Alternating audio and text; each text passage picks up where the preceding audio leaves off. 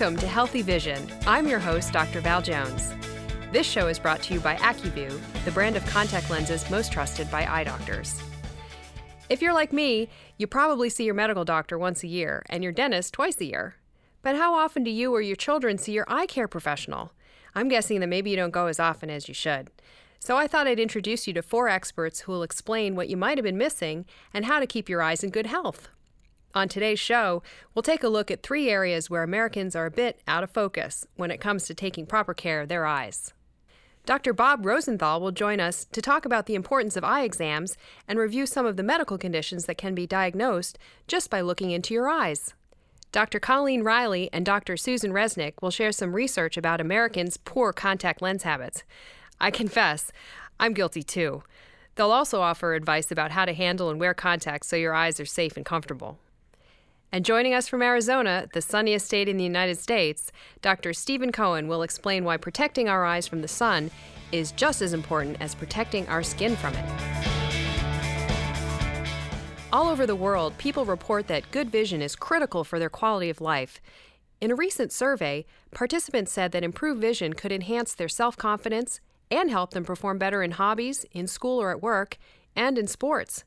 However, only half said they have ever had a comprehensive eye exam, and more than one in three parents have never taken their child for any type of vision assessment. So, why aren't we seeing the eye doctor as often as we should? Probably because many of us share the misguided belief that if we're seeing well, our eyes are healthy. But that's not necessarily the case. Joining us in studio is Dr. Bob Rosenthal, an optometrist from Newtown, Pennsylvania. Welcome to the show, Dr. Rosenthal. Hello, thank you for the invitation. You know, I've been thinking a lot about um, a kind of misconception that I think some people have that if their vision is fine, their eyes are healthy. Can you tell me a little bit about why that's not necessarily true? Well, I, the misconception is that if I see fine, why do I need an eye exam?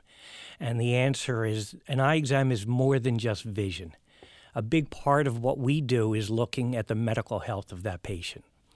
Unfortunately, people think an eye exam is just about prescribing glasses or contacts. A lot more is involved. Number one, the most important thing we can do is to take a medical history. Let's make sure we understand where this patient is coming from and what's going on. At that point, we look at the outside of the eye. Neurologically, we evaluate that patient, looking at the pupils, looking at the movement of the eye, looking at the lids. We will then evaluate that patient in terms of vision, glasses, contacts, give them a correction if needed.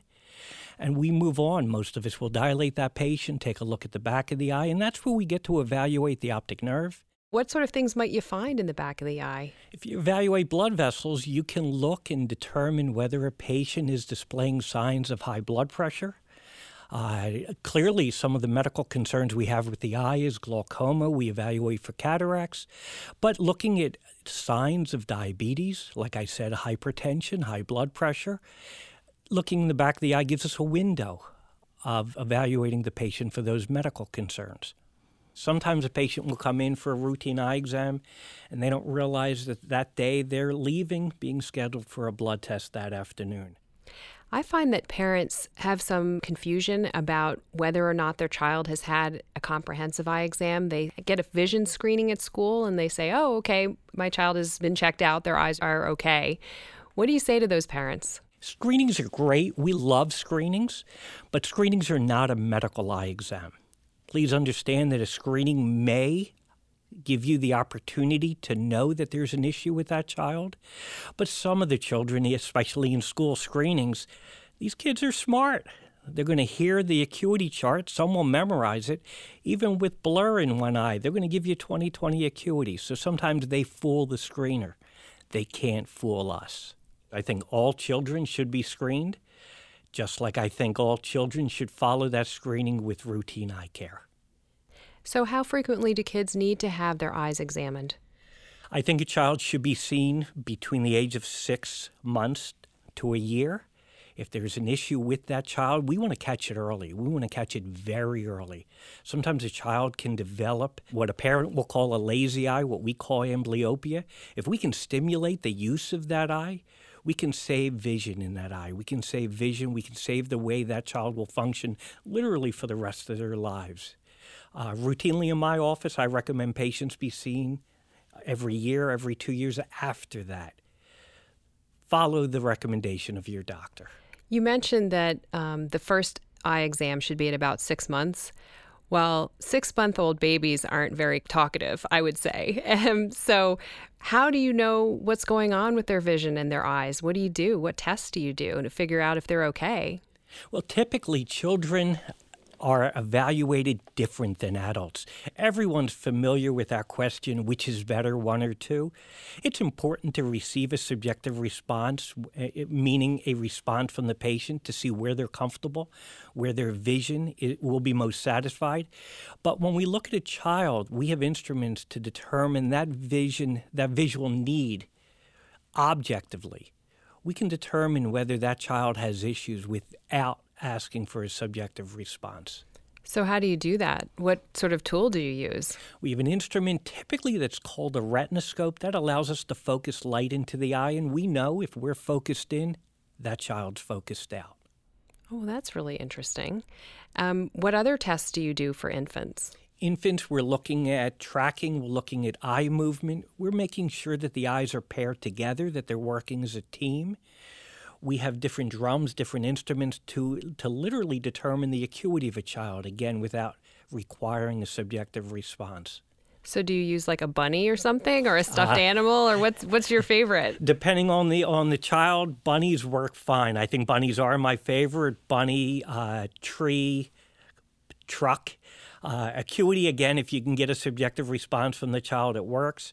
Uh, but at times, I'm on the floor with that child trying to determine the child's vision. Sometimes a child sitting on mom or dad's lap when I'm doing the exam.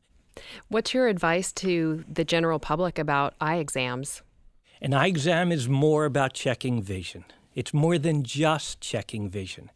An eye exam is an extension of your medical exam. We're there to team with your family physician. We're there to team with your internist. They're going to take a good look at the back of the eye, but we're going to dilate your pupil and take a better look at the back of the eye. That's our job. Dr. Rosenthal, thanks so much for coming in today and talking to me about the eye exam. I learned so much from you, and in fact, I think I'm going to go get an eye exam really soon. Thank you. This was great. I had a wonderful time. And here are two great resources for listeners. InfantSEE is a public health program that provides a one time comprehensive eye assessment to infants in their first year of life, typically between the ages of 6 and 12 months. These assessments are provided at no cost to all families, regardless of ability to pay or access to insurance coverage. For more information, go to www.infantsee.org. That's I N F A N T S E E dot org. Think About Your Eyes is an educational campaign with lots of good information on eye and vision health. You can also search for an eye doctor in your area. Visit the site at thinkaboutyoureyes.com. Coming up next, are you like me and forget to replace your contact lenses on time? Find out why that's not a good idea and learn about a tool to help you remember when it's time for a change. You're listening to Healthy Vision with Dr. Val Jones, brought to you by Acuvue, the brand of contact lenses most trusted by eye doctors. I've been wearing contact lenses for over 20 years now, and I have to tell you that I sometimes am not so compliant with the way my doctor wants me to wear them. And most importantly, I don't change them as frequently as I should. And I have to confess that I do that because I put the contacts in, they feel great, and then I forget that I need to change them. Well, I'm not alone because research shows that contact lens wearers are significantly non compliant in many phases of contact lens wear, not only wearing their lenses longer than they should, but also not taking proper care of their contacts before they put them in and after they take them out. Dr. Colleen Riley is the co author of a research study about the habits of contact lens wearers. The study showed that many of us are not following our doctor's instructions about safe use of our contact lenses. In fact, according to Dr. Riley, the potential for problems starts before we even put our contact lenses in. Our research showed the most basic hand washing. About 50% of the patients don't wash their hands thoroughly before they put in a lens in their eye. And really, everything starts with clean hands. That is the best way to start your hygiene routine to put your lenses in. In the study, Less than half of contact lens wearers said that they filled their lens cases with fresh solution every morning. According to Dr. Riley, this behavior may be risky. Sometimes patients will um, remove the lens, leave the solution in the bottom of the case, and it forms a biofilm. And in that biofilm, it doesn't do its job of cleaning the bacteria and the bugs. The other problem people have is they don't use enough solution. It doesn't completely cover the lens and it cannot disinfect it. Now, joining us in studio is Dr. Susan Resnick. She likes to provide her patients with instructions on proper contact lens use, and today she'll try to redeem me and other non compliant contact lens wearers with some smart eye care advice. Well, you got your work cut out for you today, Dr. Resnick, but welcome to the show. Val, thank you so much. It's a pleasure to be here. Dr. Resnick, I, I really love my patients, but um, sometimes they don't take their medication as directed, and we call that non compliance. What does non compliance look like in your practice? Well, we see that a lot as well, particularly with respect to our contact lens patients. Our contact lens patients, for the most part, really enjoy their lenses. Contact lenses are just such a safe and effective way to correct vision. And it only takes just a little bit to keep them really comfortable and to keep the patient free from any redness, dryness, things that may disrupt their wear. And so, what I tell them is that by replacing their lenses on schedule and using the proper solutions and cleaning their cases, they're actually getting two for the price of one. They're getting the ultimate in comfort, and they're also limiting anything that might affect their ability to wear the lenses. So essentially, when you wear contact lenses, you want them to be seen and not heard. You want them to perform for you and know that they're there because you're comfortable and you're seeing well, but not thinking about them. Dr. Resnick, I have to confess to you that I um, sometimes wear my lenses longer than my doctor says I should. Um, what am I putting myself at risk for when I do that?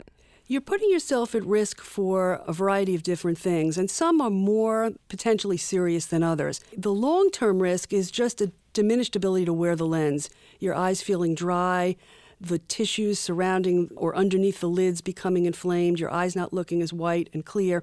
On the other end of the spectrum, though, there are more serious things, and those would be infections, which can get into the cornea, which there are no warning signs of for the most part. And those are the things that concern us the most. When patients overwear their lenses and come in and complain about redness and irritation, we can then address the issues. But unfortunately, the more serious things come without warning. Do you find that there's a certain segment of your patient population that struggles a little bit more than others with uh, doing the right thing with care and wear for their lenses? Absolutely. Like most other things in life, when things have been going very, very well for a very long time, that we become more complacent. And we see that among our contact lens wearers. It's not the new wearers, and it's not the children, which is often what people think it would be. New wearers and children are very keen on following directions. They're very excited about their lenses, and they're really motivated to do everything right but it's the patients who have been wearing lenses for a very long time that will lapse into phases of I'll use the word laziness, and they are the ones who will become more complacent or less compliant about replacing the lenses and about the cleanliness and hygiene aspects of contact lens care. So, for patients who find it really inconvenient to clean their lenses every day and make sure their cases are clean and that sort of thing, is there anything that they can do? Two of the most common ways is by having the patient log on to Acuminder.com, which is a complimentary electronic reminder system. It actually lets them know when they're due for an exam and when they're scheduled to replace their lenses.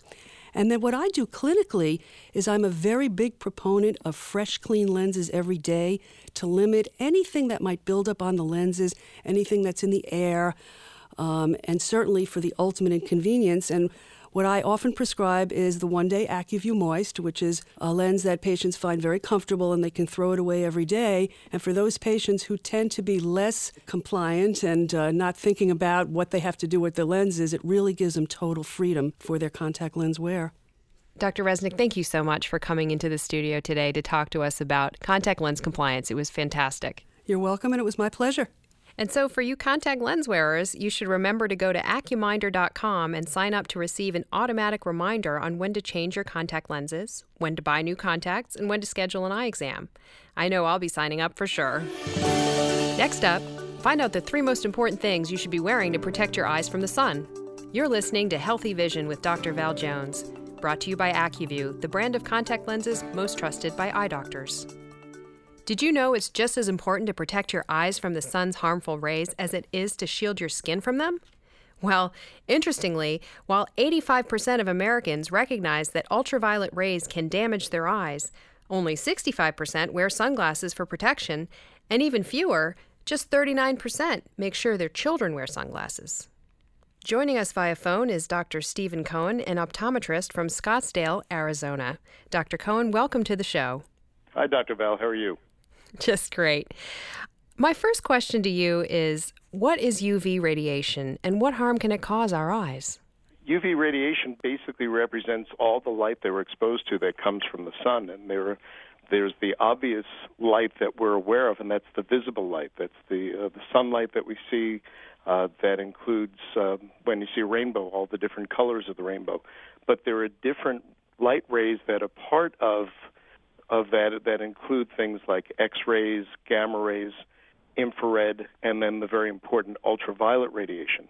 And ultraviolet radiation is responsible for things like uh, contributing to sunburns and skin damage.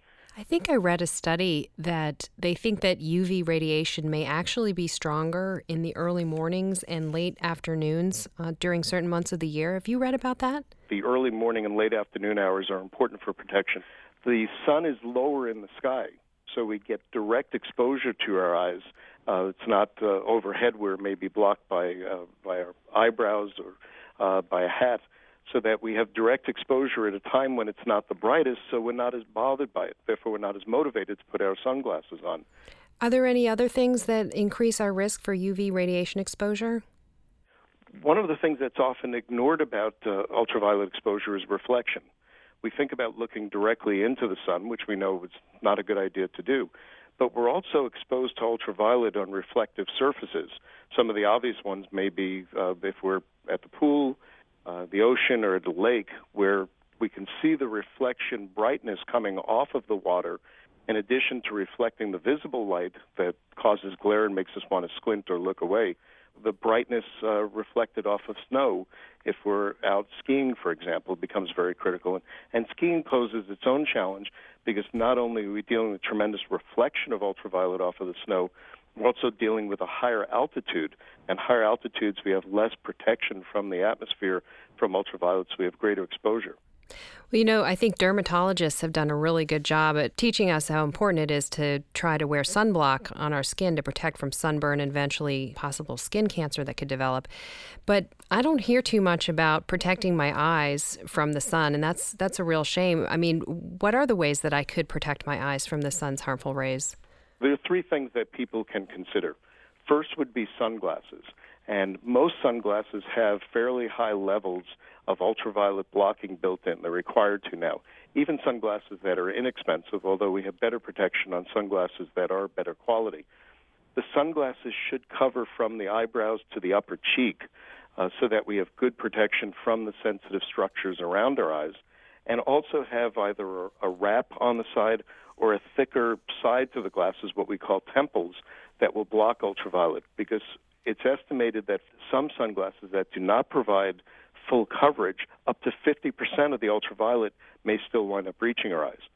The second in the triad is to wear a hat with a brim. This will help to block the um, ultraviolet from reaching our eyes when the sun is higher in the sky.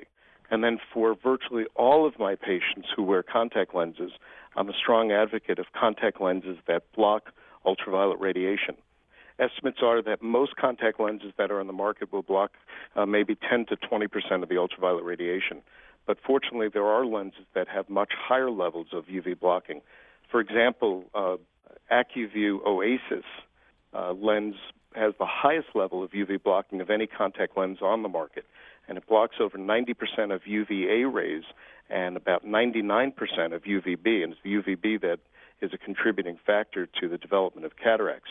And although uh, contact lenses by themselves are not sufficient to be able to protect the eyes from ultraviolet because it only blocks the light that can get inside the eye, UV blocking contacts becomes a good component to optimal protection from ultraviolet radiation.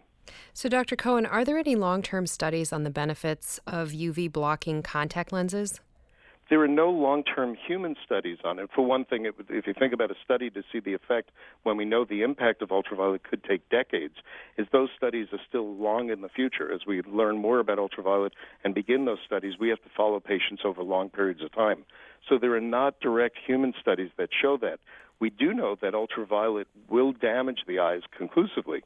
So as a result, anything we can do to limit the amount of ultraviolet that reaches our eyes is logically going to then decrease the chances of potential damage from ultraviolet to our eyes. I heard that kids are at higher risk for UV radiation damage to the eyes. Is that true? Absolutely. It's um, a significant amount of the ultraviolet radiation that we're exposed to in our entire lifetime is estimated to occur before we reach adulthood. Uh, and if you think about it, it's logical. Uh, kids spend time outdoors, and adults wear sunglasses. So, in addition to just the time that we that children spend outdoors, uh, children's pupils, the the uh, sort of the window of the eye that allows the amount of light to enter the eye, tends to be larger with children. Also, the structures inside the eye are, are very very clear, which allows for a pathway for, for light to get into the eyes more easily.